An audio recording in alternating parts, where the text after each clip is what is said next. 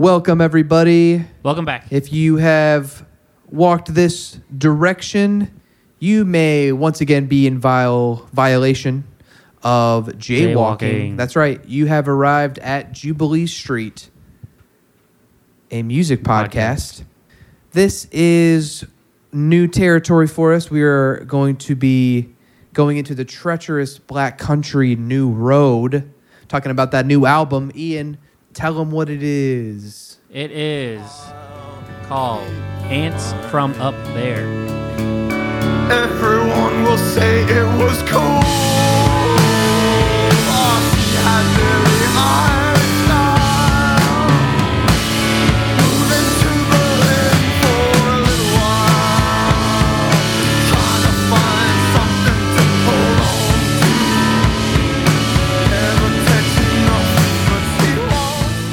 Now, if you didn't already know, my name is Jake Curtis. That was Ian McCurtis. We are your co hosts here on the nice joyride down Jubilee Street. And this week we're talking about it, just as Ian said, the new Black Country New Road record. Ian, how you doing today? How you, how you feeling about talking about thinking about this album? I am so excited. Uh, I don't know. Let's jump right into it. Uh, what do you want to talk about first? There's a lot going on on this record. I got some history with this band, this young band. Mm-hmm. So they debuted in 2019. They had this song called Sunglasses. I was obsessed with it, and I think tons of other people were too. The Quietus called them the best band in the world. They only had one song out. This band was like as much hype as you can get. So look at this, Jake. When they announced their first record, not only did I order it, as you can see here, Mm-hmm. I also ordered a signed test pressing. Oh, wow. Never bought two copies of the same record before. I was so excited for this for their debut album, and it was kind of a letdown. It's good, but I think they had so much hype from that song "Sunglasses" that Yeah, it's hard to come back from that kind of hype. the the album just didn't live up to it. It's very, I mean, in the uh, in one of the songs, they call themselves the world's second best Slint tribute act. It's very a lot of Slint sounding stuff going on, which isn't my favorite thing. So, I'm happy to say with the second album, I think they made a masterpiece. I am in love with this record. I'm obsessed mm-hmm. with it. I think this mm-hmm. is the potential I thought they had a couple years ago when that first song came out, and can't wait to dive into it. It's uh, definitely, as someone who was not as, uh, I'll say, jazzed about this band as you were, it was definitely a huge difference from uh, for the first time. Ants from up there is uh, really. I remember thinking this was before I read any of the lyr- lyrics, or I definitely agree with the sentiment that I think this. I I said the same thing about Blonde by Frank Ocean, which I feel like is an album that I like a lot more than this one. But I feel like this album's going to be kind of like that Turnstile record last year. I feel like this album's going to be really important to a lot of people. And I think there's this cool new wave of like prog rock coming out of Britain. And uh, this band is definitely riding that along with like Black Midi. And for me personally, I need to listen to the new Black Midi record, or the newest Black Midi record from 2021, Cavalcade, I think is what Mhm. it's called Yeah. as far as like a band performing, that band is, as far as how young they are, it's it's a pretty incredible thing that they do. But neither this band or Black Midi have clicked for me in the way that I think it has for other people, and I don't know why. But this record definitely had a quality to me where I was listening to it, and I'm like, oh yeah, this is going to be like one of those records, you know? Yeah, the first time I was, yeah, I had the same feeling. I was like, this is going to. Sometimes you just know. I was like, this is going to mean a lot to a lot of people. I you can tell bands are going to try to sound like this, and it's cool because there is that you know huge British post punk thing with Black Midi and IDLES and this band and you know a million others. Every month there's a new one. Wet Leg, uh, but none of them are really. I mean, Black Midi is a little bit, but none of them are really doing anything that different. Yeah. This this album, I was like, oh, this is something new. Like this isn't what all these post punk revival bands are doing. This is fresh and different. Yeah, and what's interesting about it is they're doing it in a fresh and different way that doesn't really like. It seems. I'm trying to think of the way, a way to describe it because it's it is it's very unique. On the Twigs uh, album, you brought up her other work being like chamber pop. Yeah, And I think uh, when I think of chamber pop or chamber chamber rock, whatever, when I think of the word chamber, I think uh, using like orchestral instruments and classical music motifs to make pop and rock music, and I think this is very much like in that vein. What they what have I, I I saw somebody call it a baroque masterpiece. It, it feels like This feels like feels uh, like like, you know a bunch of art school kids who study classical music making rock music. Mhm. Like you know, melodies repeat throughout the album. There's so many different instruments. You know, this Mhm. feels as close to classical music as it does to rock music. Yeah, and it uh it manages to have that nice balance of feeling arranged but also feeling very like free and kind of like improvisational at times. I think it really shines like I think some the guitar playing on this album is like some of the best guitar playing I've heard heard a long time. It's really really good. Yeah, and what I love is, I mean, I don't know this. I'm just And going to go ahead and say that these are music school students because they have to be. They're like 21 years old and they made something like this. I think there's something you learn when you play like orchestral music and classical music that me and you would have learned, you know, being in band in school. Is that when you're playing a piece in an orchestra, there might be a a song or a piece where you sit out for 80% of it Yeah. and that's normal. And I think that's a really important thing to learn that you don't learn from playing in a rock band, but it, I think it makes for much better music if you're fine with like having a whole song where you don't do much of anything. It makes everything else so much more impactful. And there'll be 7 8 minutes at a time where there's no guitar, but then when the guitar comes in, it's doing something awesome and you notice it. Yeah, yeah, definitely. I, I feel like each But most each people who play rock music don't want to have, you know, they feel like they're not doing enough if they sit out that much. Well, how many bands do you think we saw in our early or late teens, early twenties that had any empty space in their songs? You know, it was Yeah, it's it's hard for people. You know, people just want to like bang on their instruments and it's fun. I get it, but like if you can Mm-hmm. learn to like just be silent for a while, like that's huge. there's a a couple of songs that do that really well on this album, but in particular, the closing track I think harnesses that re- that restraint really well and to great effect. Basketball shoes. So that's the closer, which is a song that you know black country heads will have seen on YouTube for years. I think it is about as old as the band is. It was definitely around before their first album came out, and hmm. this is the recorded version. Yeah, it's so cool. It's got so many. You know, it's like four or five songs crumbled into one. There's these instrumental sections in between the lyric sections that call back to other songs on the album. Mhm. It's just really cool. It's an, an, an impressive, epic piece of music. I get this really interesting sensation when I listen to this band where it takes me back to being in like late high school, early college where I was listening to a lot of like what what I feel like would probably be called like entry level prog rock like Emerson Lake and Palmer, King Crimson and Yes Can. and yeah, even and then Can later on when I was like 21, 22, I got a couple Can records and like the music on these albums sounds so much like 70s prog rock to me. And then the lyrics and the music hit or the I'm sorry, the vocals hit and I feel like I'm listening to like a high concept Bright Eyes album. And as someone who's not going to admit to being like a heavy Los Campesinos listener, I remember either you or one of our friends growing up would play that in their car a lot. And I remember hearing Chad. it, but yeah. And and I kept thinking I knew that like the like this music sounded mm-hmm. so familiar.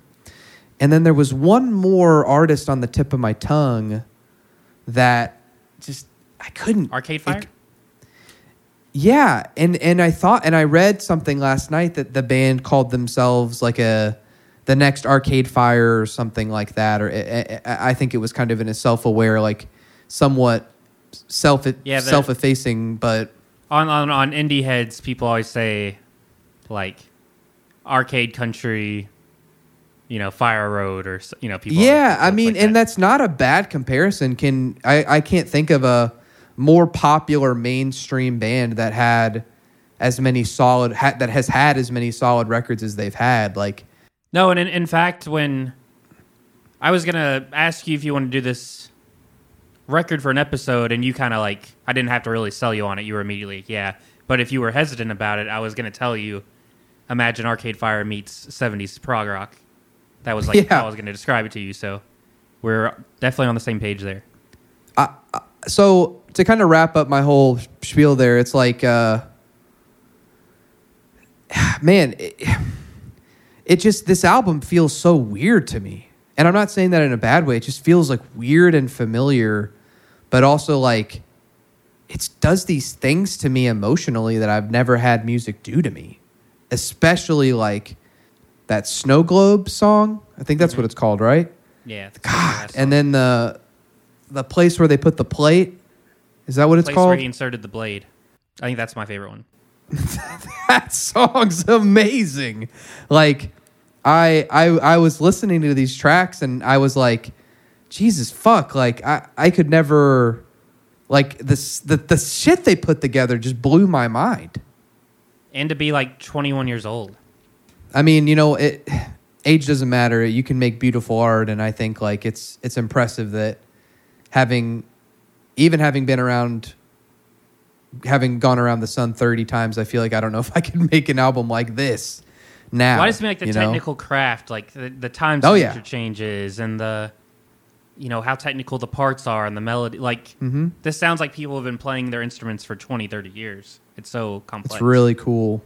It's really cool, and, it, it, it makes me think a lot of. Um, I've mentioned and will continue to mention until I finish the book on this podcast. I've been reading uh, Revolution in the Head, which is a book about the Beatles, and the Beatles, for the most part, I think Ringo Starr being the outlier, were all upper middle class, and I think they all went to art school, and that's how they started playing music together.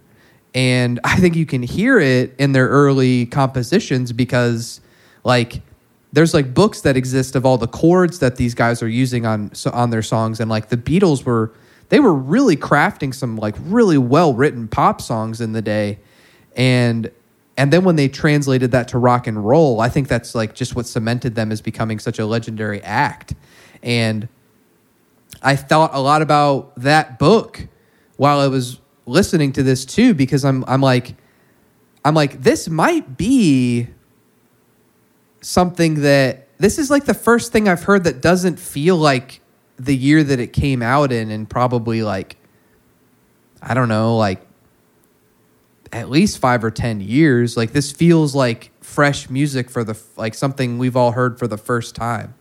It and it it encapsulates everything that it's come from but it feels like it's like it's it's like outside of the algorithm if that makes sense Jake, it's crazy how to a T you're describing like exactly how I felt and the same exact thing I was gonna say.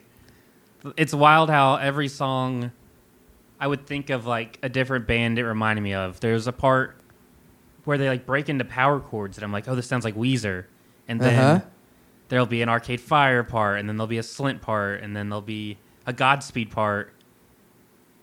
And usually Godspeed. That's another good one. It sounds a lot like Godspeed You Black Emperor. I mean, every song would have like three bands where I was like, oh, this sounds like this, this sounds like that. Mhm.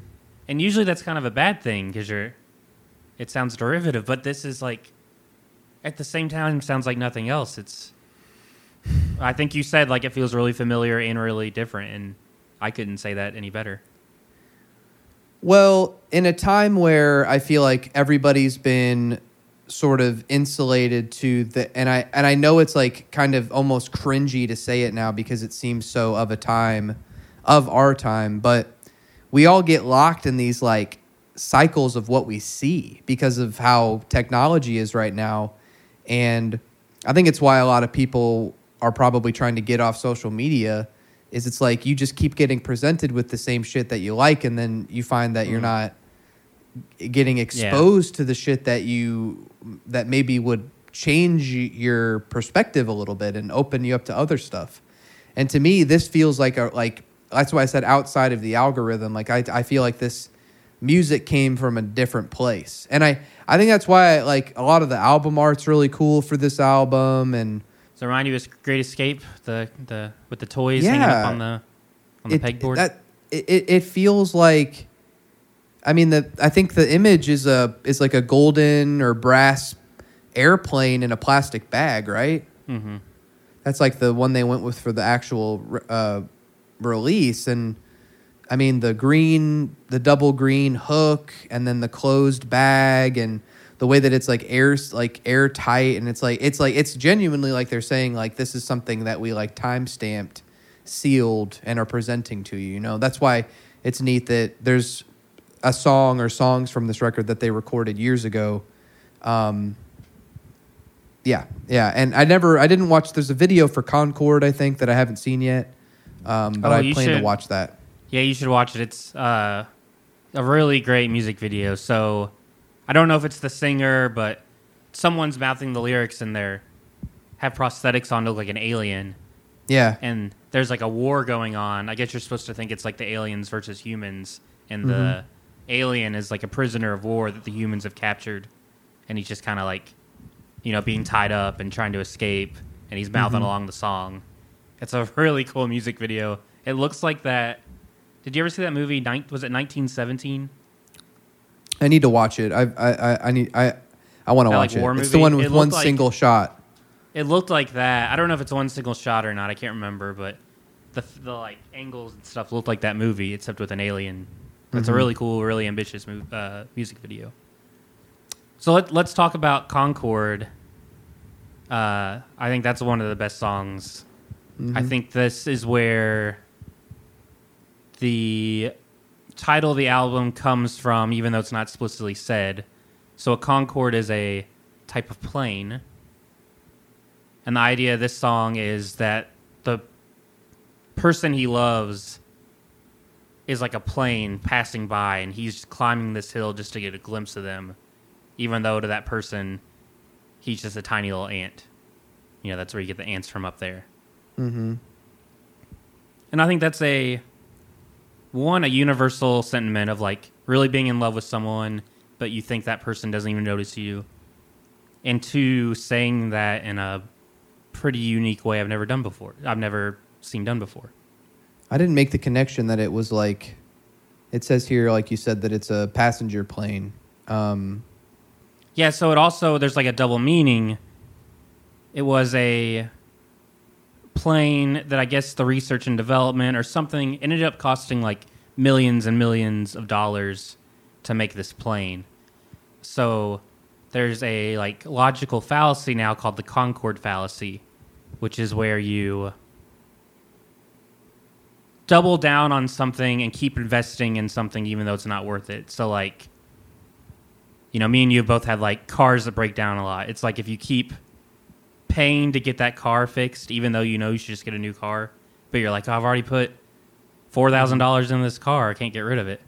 yeah. That's like that's like the Concorde fallacy. Like you should just start over, but you don't. mm-hmm. Which I think you know, it's because it seems harder to start over than it yeah, which ties is. into this like relationship. Like he's in love with someone and he's not happy, but you're like, it'd be harder to start over with someone new. I might as well just keep doing what I'm doing.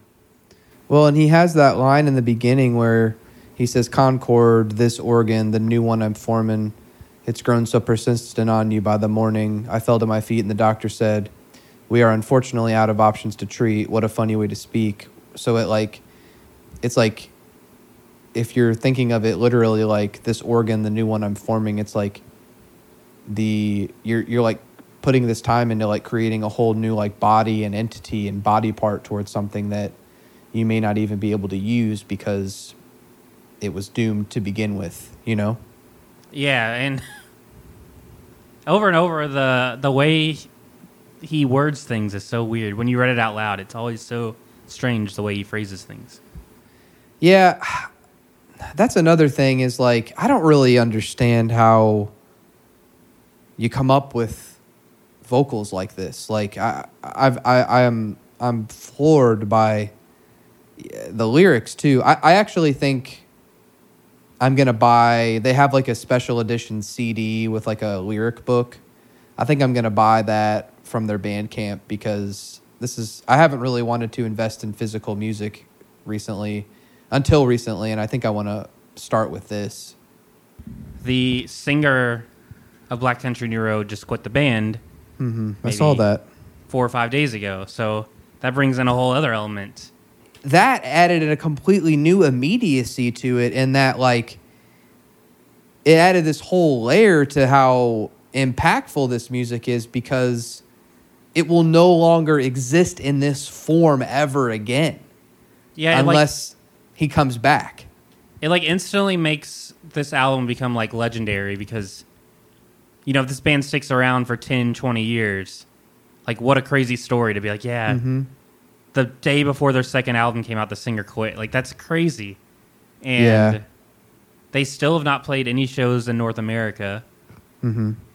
you're never going to get to hear any songs on the first two albums in america Yeah. like i you know i would love to see this band live still haven't got the chance they're going to continue on with i think them all singing and the bass player singing the majority. They're going to write all new material. And i still think it's going to be great. Like i think Mm-hmm. the strength of this band is the songwriting. And as long as losing one member doesn't uh, dampen whatever magic they have as a collective i'm fully confident it'll be just as good. But what a crazy turn of events and they all seem so excited about this album in interviews they're so proud of it and now they're not going to play any of the songs live ever Yeah, I mean that's what a statement that is to make. Um, I, I, yeah, I don't know. I, I feel like if you're up for it, I feel like this is an appropriate thing to say, but I think we should return to this in a month or in maybe three months and talk about it again because I feel like I'm not going to be able to break down everything the way that I'd like to because even doing three listens, I could only listen to so many of the lyrics. Like I feel like that like I'm I'm scanning through the lyrics for Concorde now and there's that line about you wield a lightsaber and you're led by the dark to our place on the table and you know there it's said that like that could be like like an air traffic controller like leading you you Oh, know like onto this uh, uh, yeah. like light stick thing. But it keeps making me i before we recorded i, I uh, this episode i, I went to, to take a bathroom break and i brought my phone in there with me and i was scrolling around trying to get a couple more th- ideas together for this episode and i saw that um, i knew this before but i was reading more about the second song on the album which is chaos space marine and then as we talked about concorde it made me think a little bit more about how this album is viewed. And Chaos Space Marines are a character or race or something from Warhammer 40K, which is like a tabletop to- money sink of a of a board game. i saw that so there's some nerds like us even though i'm not a And- warhammer nerd and I don't, I don't, I, I like Magic the Gathering, and I, you know, we both like comics, and we're into that nerdy shit. But to the thing about Warhammer and those like HeroClix kind of games is that they're all played from a bird's eye view as the player. So to me, it makes me Ah. wonder if there's the, like, like ants from up here even more well, I think that there is like dice rolling and random. There is like a randomosity added really into the gameplay there, and it makes me wonder like, is this airplane in a bag? Like, is this a little figure that you put on a mount and then you move it around as like a carrier? You know. And so it, it adds this whole other layer of like the amount of control that they're doing, not just with their instruments, but like with how um, what's the singer's name? Is it like Simon or something? isaac Isaac, yeah, uh, how Isaac kind of crafts these different narratives, and I felt like I don't know, I I'm a sucker for like placing weird words together, and to me, chaos space marine is just like that's just like such a Sounds nice. a word. It's just a word orgy for me. Like it makes me think of like all the shit that I like at the same time. And I didn't even know I didn't know it was a Warhammer reference, but that makes me like it even more that it's like such a nerdy reference. Yeah. I also Well, Warhammer's dope. Honestly, if you look at the artwork for it, it's pretty cool. I don't know I'm not- anything I'm not, about saying it. I'm not saying it's lame. It's just always cool when I find out a band I like is like also. Oh yeah, I didn't think like you were I- saying it was lame, I, but I but it's like it is also a nerdy thing. You know, it's it's it's a it's something you have to go to a local game store and like play with some other guy or I love, um, and I think you do too. I love juxtaposing high art with low art, like highbrow and lowbrow. That's the yeah That's yeah yeah exactly. why Brendan Kelly's my favorite lyricist. I love like interspersing huge twenty dollar words with like talking about coming or something, you know. So I love Yeah. and like how poetic this album is. But like in this song, he says "so long chumps." Like I love interspersing silly things with really, you know, pretentious artsy things. I mean, it's it's why like a character like Ble- Bleeding Gums Murphy from The Simpsons will always be funny to me because like the name itself is funny, but it's also kind of like Yeah, connecting to like real life like jazz musicians and it, it, it's really cool stuff. And that's like, I mean, I could talk about The Simpsons for hours, but that's what's so genius is they can do a fart joke and then in five seconds, a joke about like uh, you were just talking about John Paul Sartre, like existentialism. Like they can just do them, do them both in the same sentence. Mm-hmm. Well, and to continue on about that song in particular is there's uh like the second part of the verse says, "Love thy neighbor, will it really last any time? What's that you said to me? Oh, I'm a chaos space marine. So what? I love you, darling. Will you take my metal hand? It's cold. In time, you will find these things take up space inside your mind, where you could be keeping honest thoughts of the sea alone. So, I don't know. I just a lot of these That's so lines really poetic. work for me. And then he says, "So long, chumps." Like I just love I- the juxtaposition. An- another big thing that I think we can connect to the whole like through line of the album is there's a lot of stuff that shows up again, like you know, Mhm. in the outro of this song he references other Billie lines that he'll mention, Billie Eilish style, where it's like he's connecting all of these themes that have been, that'll be brought up later in the record. I think there's two or three songs that mention clamps come up a couple times. Clamps. Billie Eilish a couple times. Yeah, you got a, you got some repeating imagery all over the place, which is why I think. I mean, who knows? Like like you said, I think this is an album that like in ten years people are still going to be referencing. Mm-hmm. Right now, I would guess this is probably going to be seen like Titus Andronicus, The Monitor, or Sure. like Probably Michael bigger than that, Welcome honestly. the Black Parade. Like I think it's going to be seen as like a rock opera because it's so it's so connected. It's so orchestral. You know, but who knows? Maybe it won't be seen that way. Who I, I have no idea. Before I forget, because we already talked about basketball shoes a little bit, the end of the song being talking like talking about having a wet dream about Charli XCX is Yeah. so funny. The yeah, it's got that Kanye was- West energy to it. now it's Charlie, but the original song he says Charli XCX, and you know to have like an album this artistic and this uh, well thought out, and then the last lyrics of the album are about having a wet dream about a pop stars. I mean, that's I love stuff like that. Let's talk about the place where he inserted the blade, which sounds like a cursive song title. Cursive's another band that I hear all over this album.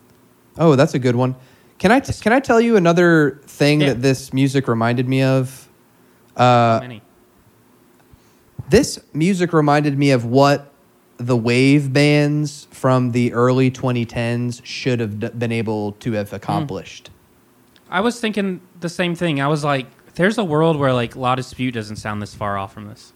That's what I was saying because La Dispute got into that territory where they carried these really bluesy riffs mm-hmm. over the course of like six or seven minutes, and because the lead singer Jordan was able to like weave together his lyrics and storytelling so well. The songs worked on that longer scale for a band that, you know, typically would have been able to write maybe four minute songs at best as like a scrams screamo band. You know what I mean?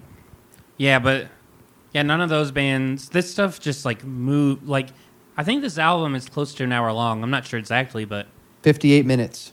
It's long, and it doesn't. But it doesn't feel that long to me, even though they're like 10 minute songs. They these songs are constantly moving, and I don't know if I told you, Jake. I got an exercise bike a couple weeks ago, and I was listening to this album today while I was biking, Yo. and I just felt like invincible. There's so many huge moments where you just feel like Mm-hmm. nothing can stop you. Mm-hmm. There's so many of these like crescendo moments. I uh, I got this sense after listening to this this song, but in the record in particular, where that sort of like powerful quality comes over you, and you feel like I felt like I wanted to create again, like I I really wanted to like make my own kind of mark on the world. You know what I mean? And I was blown away by how young they are. I was like, oh, so these are all people like 30 Mm-hmm. writing about like a teenage romance through the lens of experience. But no, they're like college age kids. Can't believe it. Yeah, and also with how like deeply indebted they are to like older music. Clearly, like even on this song, apparently, uh, Isaac said that this is a reference to it pays hom- homage to late period Bob Dylan music. In particular, the "I've made up my mind to give myself to you" track from 2020. But yeah, there's also uh, uh, speaking like on that point. There's also a huge influence of klezmer music, which is like Oh yeah, traditional Jewish music. big of this, klezmer like- pro over here. a lot of this violin and horns together is very reminiscent of like Jewish music and a lot of these melodies. Like another place you'll hear this. I know you're not a big Bad Religion fan, but I should be. I need to the change thing that. that, uh, I think has made them last so long is their vocal melodies, which a lot of them they stole from old Jewish, like folk songs, like da da da da da da da da da da da da. Like if you hum it, it sounds very. You can see it, but you don't notice it because it's like hardcore punk. And That's so true. I saw that some of these members of Black Country New Road play like traditional mu- Jewish music and carry some of that influence Makes sense. the band. Makes a whole lot of sense. Big klezmer guy. Are so the some of the members must have grown up Jewish then, right? Or did they just maybe perform the music in school? I would I would assume if you're playing traditional music, trad- traditional Jewish music as a kid, you're Jewish, but I don't know that. You know, I don't It's just know like- fact. I'd like to know the person who just went to the record store and the guy was listening to klezmer music and he was like, "Oh yeah, you got to hmm. check out such and such." Well, that was like, like- that store in Louisville. We had Modern Cult where they'd have like random sections of music. You're like, right. like- Modern Cult Zydeco would and- definitely have klezmer music. yeah, just like random stuff like that. Did Everything you- about Modern Cult was weird, but it, it was fun. Did you catch the so the song I referenced that I first fell in love with them sunglasses hmm has one of the best catchy refrains. I'm more than adequate. Leave Kanye out of this. Did you notice the Kanye reference on this record?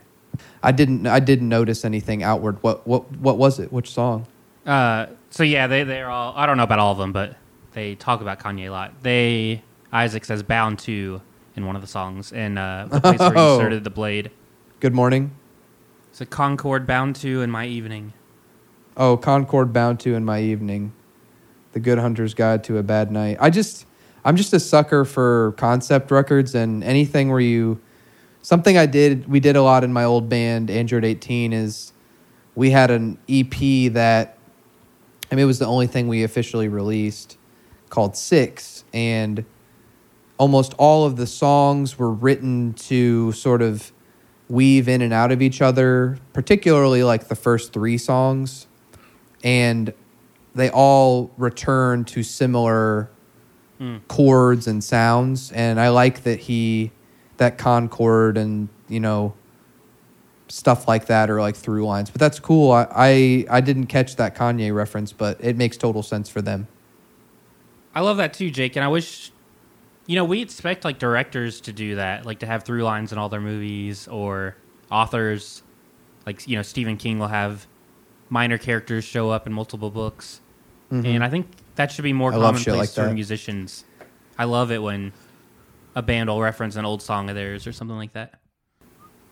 There's like this grandiosity to these songs too, where it's like, it it's just like it, it- we keep coming back to how young they are, but it's like uh, the place where he inserted the blade just seems like it shouldn't be someone of that age performing that. It feels like a song that's like ripped out of a like a Broadway musical almost, you know? It- it is very like, praise the Lord, burn my house, I get lost. It's very yeah. Huge sounding. I kept thinking of like Broadway too, and this has some of that, but a lot of these kind of concept albums that we talk about feeling like musicals are cheesy, and this never feels cheesy, hmm which is just a testament to the songwriting, I guess, because it's hard to make things with horns and violins, and a lot of times cheesiness just comes along with all that, and I don't think it ever gets there. again, this is pro- this is probably why I think it'd be fun to come back to this album in a month or two. But what do you think this song, place where he inserted the blade, is about? And then, what do you think this album is about? So answer that first one, and then we'll go to the second one. I don't know. I kind of thought it was.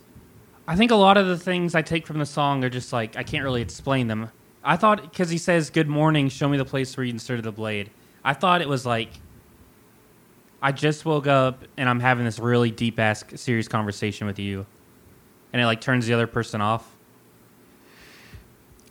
Like, hey, we just woke up. Tell me about this really traumatic event you had. Because sometimes I do that mm-hmm. where like someone's just trying to like have a chill moment and I'm like trying to talk about really deep stuff and it's not the right place or the right time.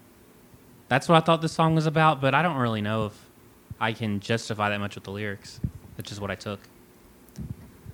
Um, I think I'm still kind of figuring it out as well, but I like that interpretation. There's a really good line that starts this track where it's like, "You're scared of a world where you're needed, so you never made nice with the locals." Which just like, when I heard that, I was like, "Holy shit!" Like, I live in an apartment complex, and I I, I break eye contact with people all the time, and I wonder to myself, I'm like.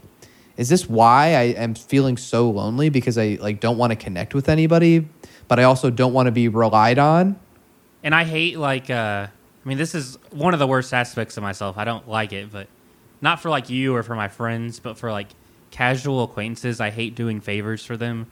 Or I hate accepting a favor because then Yeah. I feel like uh I'll owe them a favor. You know? So that like scared of a world where you're needed, that Mhm. resonated with me so hard cuz I I feel like I go out of my way to not have like owe people things. Yeah, it's like that funny thing from The Office where anytime Dwight tries to do Andy a favor, Andy does a favor right back so that he doesn't owe anything to Dwight. Totally. Like, I feel that so hard. Yeah, it's a really great Uh, line. What do you make of the Billie Eilish style? That shows up a lot. Do you think it's just like him kind of me like meditating on his type or um So that shows up the most in the Goodwill Hunting song, and that chorus is just kind of gibberish phrases, and that was one of the things that reminded me of Weezer. You know, how at the beginning of the sweater song, it's just people talking. Yeah, yeah, yeah. I felt like that was what they were going for with those lines. It's just like random snippets of overheard conversation. So, like, you know, if you go to a party in 2020, that's probably something you'd overhear is, oh, she had Billie Eilish style. Yeah, yeah. It's also just one of those like earworm type of th- shits. Like, oh, here it is. It's in place where he inserted the blade. We we're stronger, and we tell all our school friends, and they sign our cast in the playground. Darling, the rest of the body, it's yours. Then, I don't know if that's it though. Fuck, I can't find it. That's a great line. That's very La Dispute esque. There's this line darling. that I can't. I can't. Maybe I misheard it because he does have somewhat of an accent. But there's a line where it's like, "Did you hang on to the friends that you used to have?" And I I, I, th- I thought it was on like Snow Globes, but I, I maybe I'm overlooking it. I don't know. I better I better let it go because it's not gonna make for good pod audio. Sorry, listeners. There's a lot of a lot of words. um, it'll come to me eventually. I thought it was on Goodwill Hunting. Anyway, I'm not. I'm gonna shut up about it. Uh, what else should we? I shared that Haldern song, which I saw is a is named from the Haldern Pop Music Festival in Germany, and it's actually where they played a show during the pandemic. And Hmm. um, I read online that the live performance for this band was heavily influenced by how Kanye West alters a lot of his music during live shows, and the song "White Ferrari" by Frank Ocean. Oh, that's cool. I saw that. What song is it? Oh, oh, um, Snow Globes. You know how there's that like freak out drum thing that just starts happening out of nowhere and it's like not connected to the song? Yeah, The like drum solo. They said they took that idea from White Ferrari from Frank Ocean, how it sounds like two songs on top of each other. oh, So that's just- right. They told the drummer to just play a drum solo, not connected to anything else, and then they would play over it. Huh. what a cool idea! Just like but one I love, of those I love things. taking an idea from Frank Ocean like that and translating it to music like this. Yeah. It's crazy to think how like there's probably so many bands that are influenced by Kanye West and Frank Ocean that sound nothing like that. Well, it's crazy because like, so we're thirty. Like Frank Ocean got popular when we were adults, but to them, they were in middle school listening to Frank Ocean. You know? Right. Oh so my it's cool. god. There's like a whole generation. They were in middle school listening to My Beautiful Dark Twisted Fantasy. So hmm that's like Could you imagine being 13 and hearing Blonde? it'd be crazy, but that's like you know you it's like how it of a- feels to be in the show Euphoria. You had System of a Down in middle school. They had like yeah Blonde.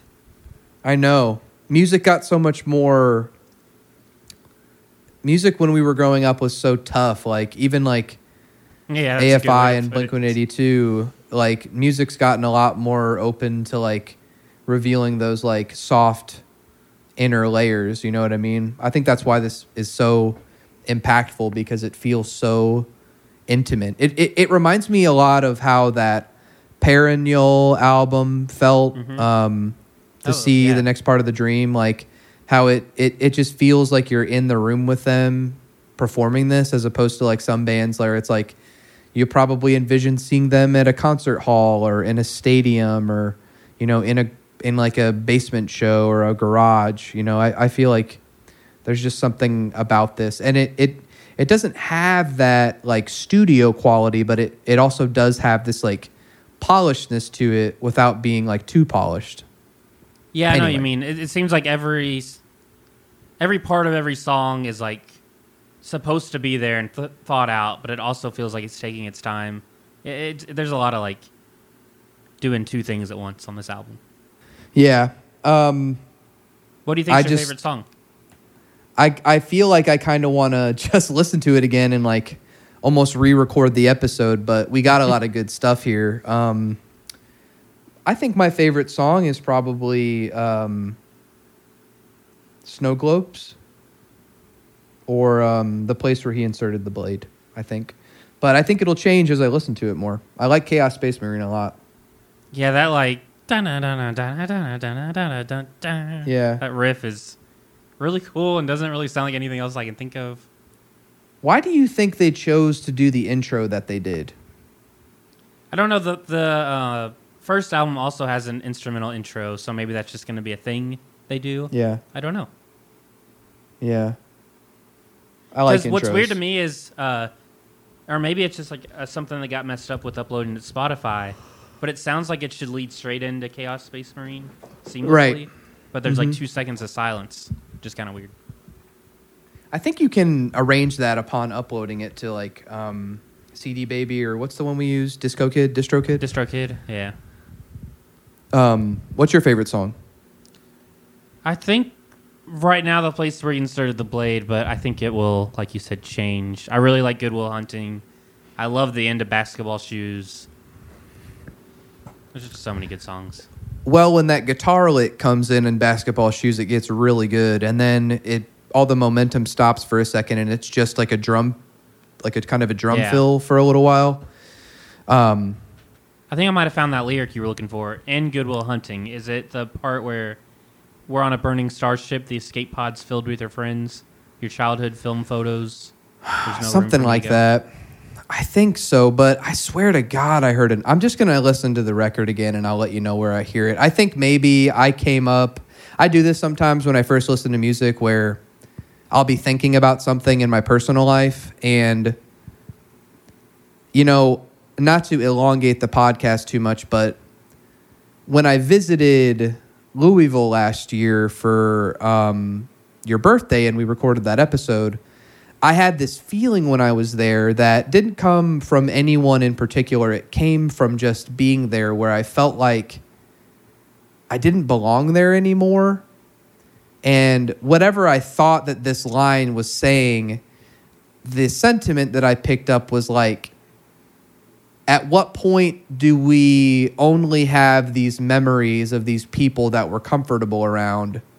And if we've chosen, in this case, if I've chosen to like move away from them, how how do you still remain a part of their lives without becoming like a nuisance or a burden? Like how does that how do you keep that memory from weighing you and them down? Because undoubtedly I've changed in comparison to everybody I knew in Louisville and you know still contact have contact with. And something about Goodwill Hunting and place where he inserted the blade and snow globe snow globes and basketball shoes all reminded me of that of how I felt when I left Louisville and I was like I really lo- miss all these people and I'm so comfortable around them but I felt the whole time like I I wasn't home anymore. It was a very it was a very difficult feeling to cope with and I feel like part of that is kind of what spurred a little bit of a mental like depressive break that I had last year and and kind of just now getting out of as of maybe a couple weeks ago. It's hard. sorry to get sorry to get so deep, but that's what this album made me think about. It's hard to feel like you've moved past things in your life and then revisit the things you don't feel as tied to anymore, and it, it does take your brain to a weird place. And I that's think, Go ahead, sorry. I think whether or not that was explicitly said in the lyrics or maybe you imagined them, I do. That's the same feeling I get from this whole album. I feel like the thing that is being expressed is like, how do I turn into the person I want to be? Yes. And yes. how do I? Does that mean I have to distance myself from the people I love? Does that mean I have to remove them from my life? How can I still exist with them and change into a new person? You know, I, I think that's that idea is all over this record. And I think that's why the Warhammer 40K reference really hit me and like the album cover with the golden airplane assumed assumed to be the Concorde jet he's repl- he's app- like applying and you know bringing up as a recurring motif throughout the album. I think it's why those images were so striking to me is it's like like I really have this urge more so ever than before in my life to like grab onto nostalgia and I'll like spend my money on these like mm-hmm.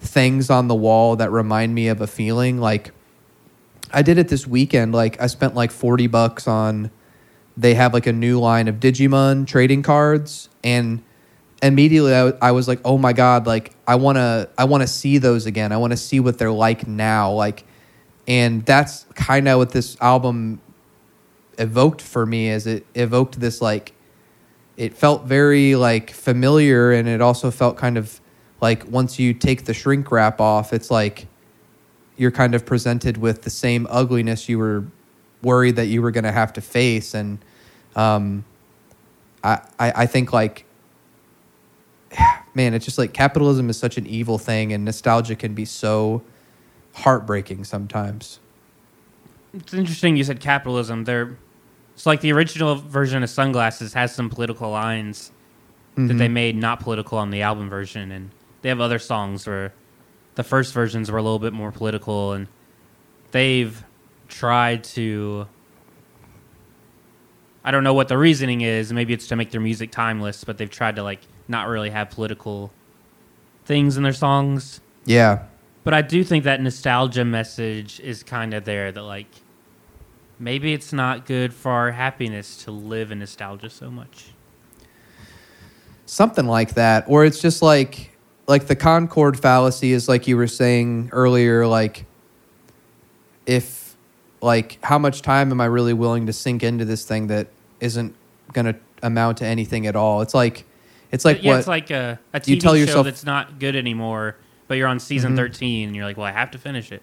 well it's like you like you're watching the west wing but i think we both know that the west wing has like a couple seasons where it dips pretty bad so it's like do you sort of wade through the less good television or do you do like something that I typically would do which is like I'll watch up until the the like last great season and then I'll either skip the bad ones and go to the next good one but I think it's kind of one of those things it's like how much time like it's it's also like with him being in this band and now they've arguably put out one of the best records of the new decade and which is hard to believe that we're already two years into the decade, but like to be able to leave that behind to whatever he's going to do next is a pretty remarkable thing to do. I also want to give him props for leaving though. If he felt he should leave, like there's so many Yo. music is full of people who died in their 20s Mm-hmm. because they the lifestyle wasn't good for them. So if he Jeez. thought if he thought this band was about to tour six months a year and it was gonna lead to some bad stuff, whether with drugs Mm-hmm. or depression, good on him for getting out because we've lost way too many musicians too young. But yeah, no, some crazy foresight to have if he think. I mean, it, it'll be insane to see how well this record charts um, as far as like being an indie record. And I definitely think we've got one of our Jubies. I'm sure we'll both talk about this at the end of the year. Yeah, for me, this is. It's hard to say. This album's only been out for like what four days, and this sounds like bullshit. I'm telling you. it sounds like bullshit, like podcast hyperbole. That I'm trying to say this to make a good episode, but I, I feel like already this album means a lot to me. I don't even only known it for know. a couple days. I don't even know all the nooks and crannies of this record. And I, I, like I said earlier, I was listening to it. I finished the last song while I was uh, before I went to bed last night, and I went to bed. And like the last thought that I had was, I was like, "Wow, that record has something special to it." I don't know what it is, but I think it's going to create a lot of like, you know, it's going to cause a lot of ripples. I think it's going to change a lot of shit. Well, I'm really glad, But- even if you didn't like it as much as me, I'm glad you liked it. I was worried like you just wouldn't get it or something, and it'd be a, a weird episode. So I'm glad it worked out. Uh, I think to sort of close out all my opinions on it, it is so tight. Like we're talking like tightrope walking close to being something I wouldn't like. It's really crazy that I like it as much as I do because to me, I've ne- like I have admired I'm wide awake. It's morning and Bright Eyes stuff, but that like warbly, like Neutral Milk Hotel vocals, that shit can either click for me or it can turn me off fast. And I was really close last night to being like, I don't know if I'm gonna really like this. Like, and then I listened to it again today, and I was like, I kind of like this. And then I just kept hearing, keep you know, the third listen, I was like hearing everything that I'd kind of passively heard as I was taking everything in the first two listens, and I was like, oh no, this is good. This is good. And it and it it is not the first time we've done an album on this show once since we kind of reformatted how we do things on Jubilee Street where I allowed myself to let something click in the way that I I believe it should have and I think this album is going to like if people give it that time and you give it that hour of your life that it deserves I think it's going to open you up to a lot of cool shit.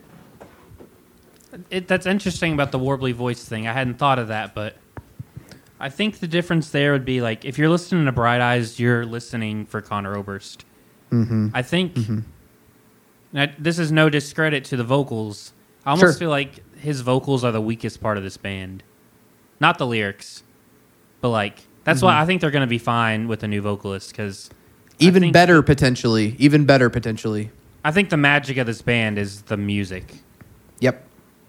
Definitely. So I think that's probably why I clicked for you because I was thinking the same thing. You know, as much as I'm a guy who like is vocals first with music, I think the magic of this album is the instrumentals. Absolutely.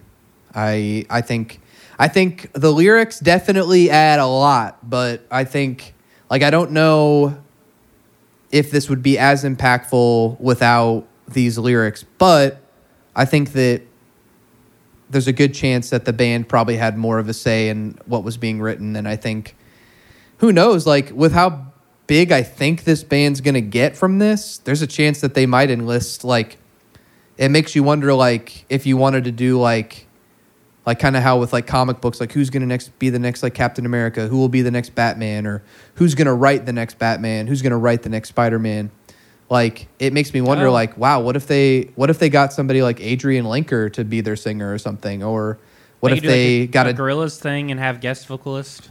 exactly so i think there's a lot of potential for what they're going to do What I've heard is the the woman who's going to be singing the bass player. People are saying her voice sounds like Adrianne Lenker. I mean, we'll see. Like I said, I, I just I don't foresee a band like this dipping in quality at all, even So- with losing a big member. And it'll be cool for like I can't think of a band that had went from I can think of a few bands that changed their singer. Mm-hmm. Uh, your favorite, Dance Gavin Dance, but I can't think of bands that changed their singer, changed genders from like a, a man to a woman or a woman to a man. Yeah, yeah, yeah. yeah. It'll so be that'll cool. be kind of cool to see what that sounds like. I, I think um, I think it's going to be really interesting to see what they do. Um, Ian, I'll give you the last word here, and then I say we take it home so these listeners don't stop listening to us and they can go listen to the record. Well, yeah, I would just say listen to this record. I think Ants from Up There, Black Country New Road. I, I think for me, it's only February, so this isn't saying much, but this is album of the year, and I imagine it will be close to that for me. The two things I'm looking forward to the most are this and Big Thief. They're coming out right neck, back to back. Double feature. If anything, this year is better than this. It'll be a great year. I think if this came out last year, it would have been my number one, maybe number two. Yo. It's, I think a really special album. I want to say I I can't speak for all the listeners or anything. I, I'm glad that they're here, but I get a lot out of these conversations with you because if I didn't have you to talk to, you know, it's just over text and stuff like that. But you definitely like, I feel like when I hear that other people like things that I'm kind of on the fence about, it opens me up to it a little bit more. I don't know why I'm like that, but I'm very like outwardly No, I am too. And we're not going to like shows anymore three times a week where we're sitting outside talking to people about music. Like you know, we don't have that yeah. interactions as much. I I, think will it's say coming to back people, soon. people listening that usually listen to the Nick Cave episodes. I know we cover like hip hop a lot on here. If you like Nick Cave, you're gonna like this album. Yeah, you're So to like definitely this. Check this out. Even if you don't check out a lot of the stuff we talk about, you're Mhm. gonna like this. I know it. this is uh this is a, a good little you know um palate cleanser from you know our our hip hop heavy discussions so definitely check out the new black country new road album ants from up there we have been jubilee street a music podcast i am jake curtis he was ian mccurtis you can check us out on spotify you can leave us a rating five stars you can Five stars only. us only five stars. Follow us. You can also rate, follow, subscribe, like us on Apple Podcasts. Five stars only. Leave us Five a review if you'd like. Um, tell your friends and family about us. We've got Tell a your friends. Jubilee Street Tell mailbag where if you have anything you want to talk to us about, about this episode or a past Nick Cave episode, we love hearing from you all. Um, if you disagree with something we say, if you agree, if you want to just chat about something, maybe we missed a point or two, anything. We love hearing from you. So Jubilee Street Pod at gmail.com. And then we have an Instagram account at Jubilee Street Pod where we've got a link in our bio there where it takes you to everything I just listed so you can find us Apple Music, Spotify, all that good stuff. So anyway, this has been a Jubilee Street production. We love you all. And Ian, why don't you take it home with uh, Ian McCurtis? Adios. Would like to say that we are dog approved this podcast. So Mm-hmm. if you guys have to go to work and you're leaving your dog alone for eight hours a day, throw this podcast on a loop. Dogs love hearing us talk.